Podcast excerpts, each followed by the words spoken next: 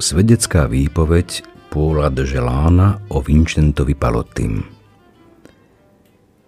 Keď Vincent Palotti 22. januára 1850 v Ríme zomrel, Paul de Gelán sa práve nachádzal vo Francúzsku. Koncom novembra sa vrátil do Ríma. Už vtedy podnikali Palottiho spoločníci prvé kroky v príprave informačného procesu – preto požiadali viacero osôb z Palutýho okolia, aby o ňom vypracovali prvé svedecké výpovede. Medzi inými o výpoveď požiadali aj Paula de Gelána. Napísali ju v talianskom jazyku krátko po svojom návrate do Ríma a je na nej uvedený dátum 1. decembra 1850. Obsah výpovede je veľmi cenný, pretože časový odstup medzi odohrávaním sa udalostí a ich spísaním je o mnoho kratší ako v iných dokumentoch o Palottym, takže výpovedi prikladáme výnimočnú spoľahlivosť. Okrem toho bol Želán schopný v tomto svedectve pomenovať a skonkretizovať také aspekty, ktoré sa vo výpovediach iných svetkov nenachádzajú. Počúvajme teda jeho svedectvo. S Donom Vincentom som sa zoznámil približne pred šiestimi rokmi.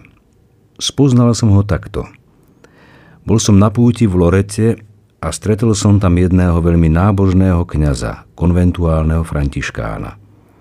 Keďže študoval v Ríme, opýtal som sa ho, či tam nepozná nejakého svetého kňaza, dokonca toho najsvetejšieho, ktorý by sa mohol stať mojím spovedníkom.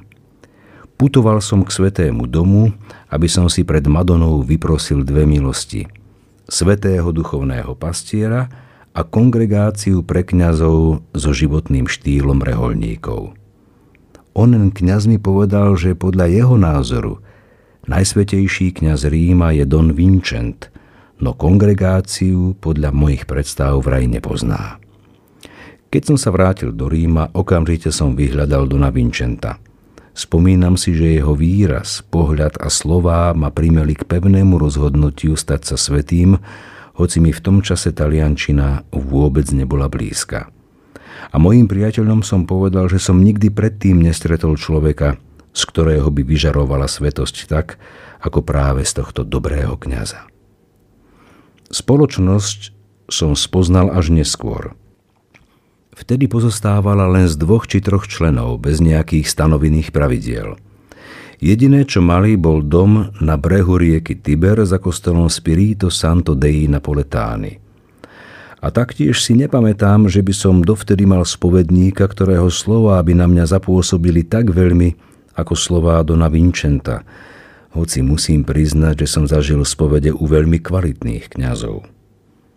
Hovoril síce o jednoduchých veciach jednoduchým spôsobom, ale s takým dojemným a zároveň uchváteným výrazom, že jednoducho nemohol nechať vaše srdce bez dotknutia.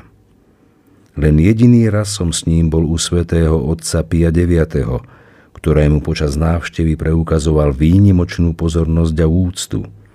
Hoci Vincent veľmi zretelne oddeloval osobu panovníka od vznešenej hlavy cirkvy, po celý čas sa s ním rozprával so synovskou úctou.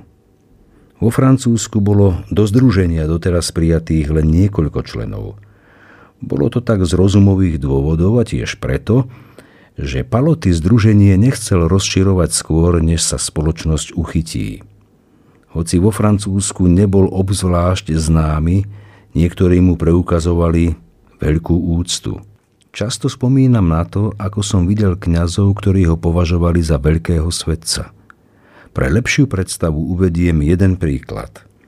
Jeden z mojich priateľov, ktorý šiel do Bretónska, si želal, aby od Dona Vincenta dostal požehnanie predtým, než sa vydá na cestu. Šiel so mnou, aby ho navštívil, práve keď sa Páter modlil pre viár v kaplnke nemocnice Ducha Svetého. Keď ho môj priateľ zbadal sústredeného a pobožného, nenazbieral odvahu odviezť jeho pozornosť. Zostal kľačať, hodnú chvíľu ho pozoroval a napokon odišiel bez toho, aby ho vôbec oslovil.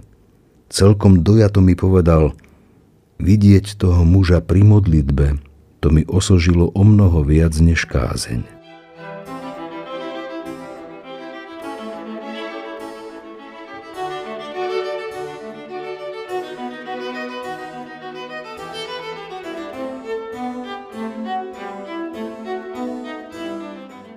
Viem, že vďaka svojej viere, skrze ktorú sa pozeral na svet, dokázal veci posudzovať veľmi trefne.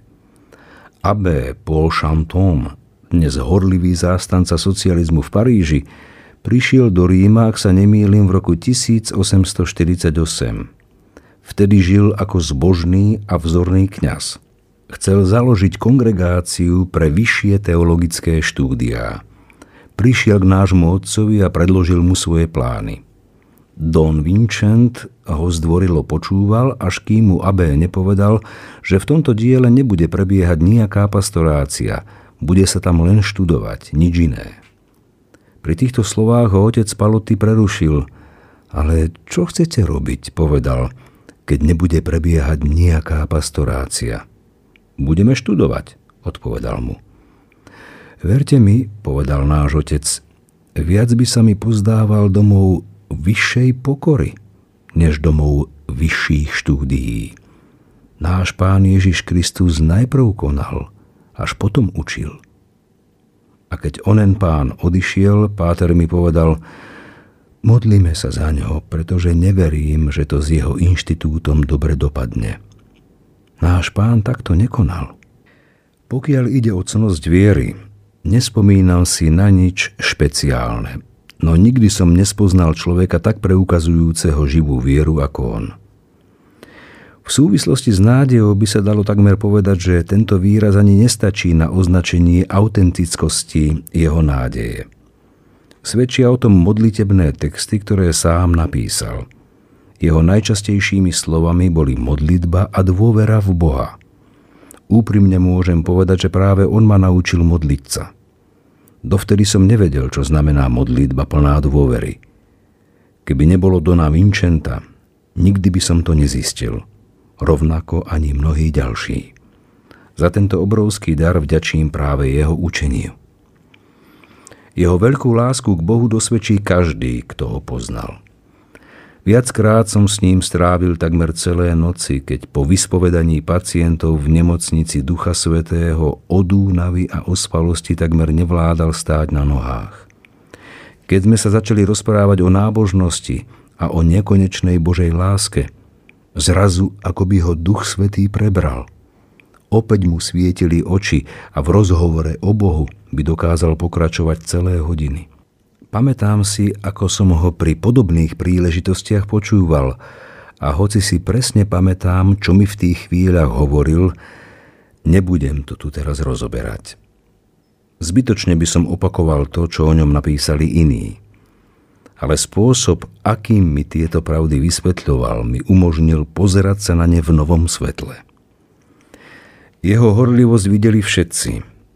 Spomínam si, že sa raz zastavil vo vojenskej nemocnici Ducha Svetého, pretože sa v nedalekom Santa Mária in Transpontína konali duchovné cvičenia. Šiel tam už za rána, aby mohol spovedať, hoci mal horúčku.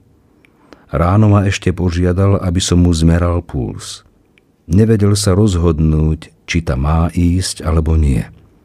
V skutočnosti mal veľmi vysokú teplotu. Povedal som mu, že ísť tam v takom počasí a dlhé hodiny v tom stave presedieť v spovednici by nebolo múdre. Na okamih zostal zamyslene stáť. Potom zvíťazila jeho horlivosť nad ľudským rozumom a po jednom zdrava si mi povedal skúsim to. Keď sa budem cítiť horšie, okamžite sa vrátim. A takto to robil každý deň počas duchovných cvičení, pričom ráno odchádzal s horúčkou a po obede sa vracal bez nej. Učenlivosť. Raz ho jeden z jeho podriadených, dokonca jeden z najnižšie postavených v spoločnosti, napomínal v oblasti ducha a múdrosti. Páter sa zaraz hodil pred ním na kolená a prosil o odpustenie a neprestal dovtedy, kým od neho nedostal požehnanie. Breviár sa modlieval zásadne kľačiac a takmer vždy s rukami zdvihnutými k nebu. Keď sa už nedokázal ubrániť spánku, modlil sa postojačky a takmer pri každom verši pokľakol, aby nezaspal. Viackrát som ho našiel o druhej ráno spiac na kolenách s hlavou položenou na stole. V takejto polohe spal často. Raz už bola pokročilá nočná hodina, ho spánok tak zmohol, že nemal sílu dokončiť vešpery.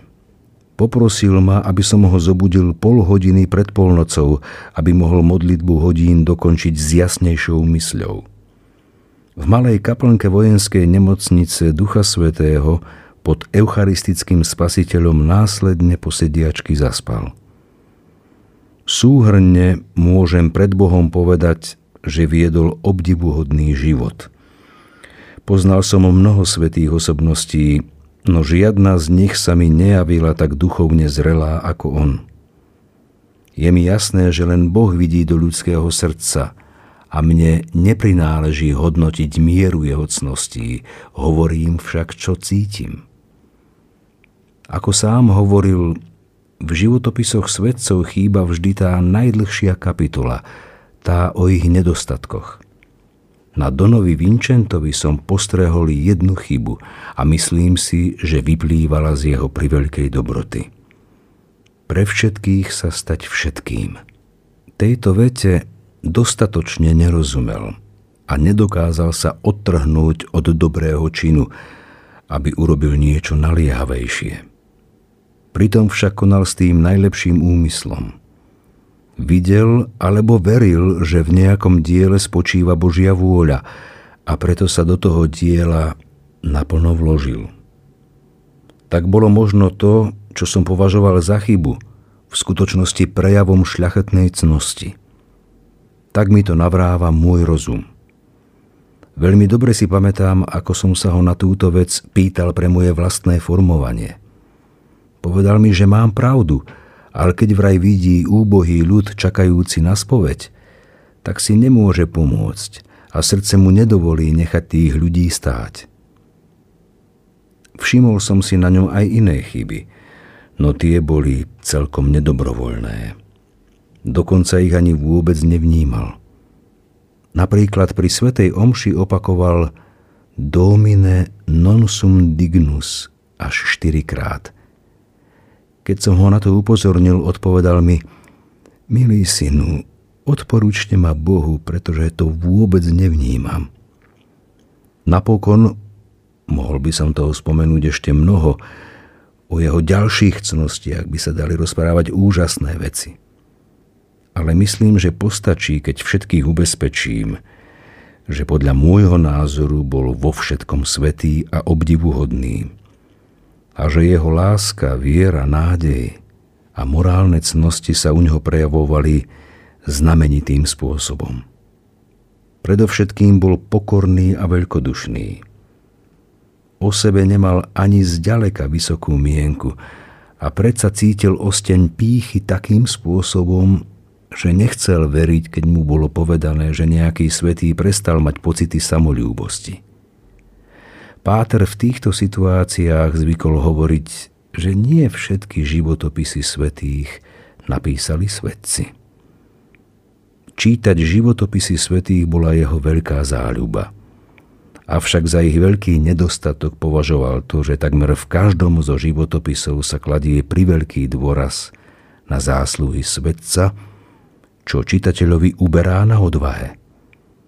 Zásluha Božej milosti je v úzadí – no je to práve ona, ktorá toto veľké dielo dokoná. A skrze to, hovorieval, klesá dôvera čitateľa, pretože on sám sa cíti neschopný takých cnostných činov.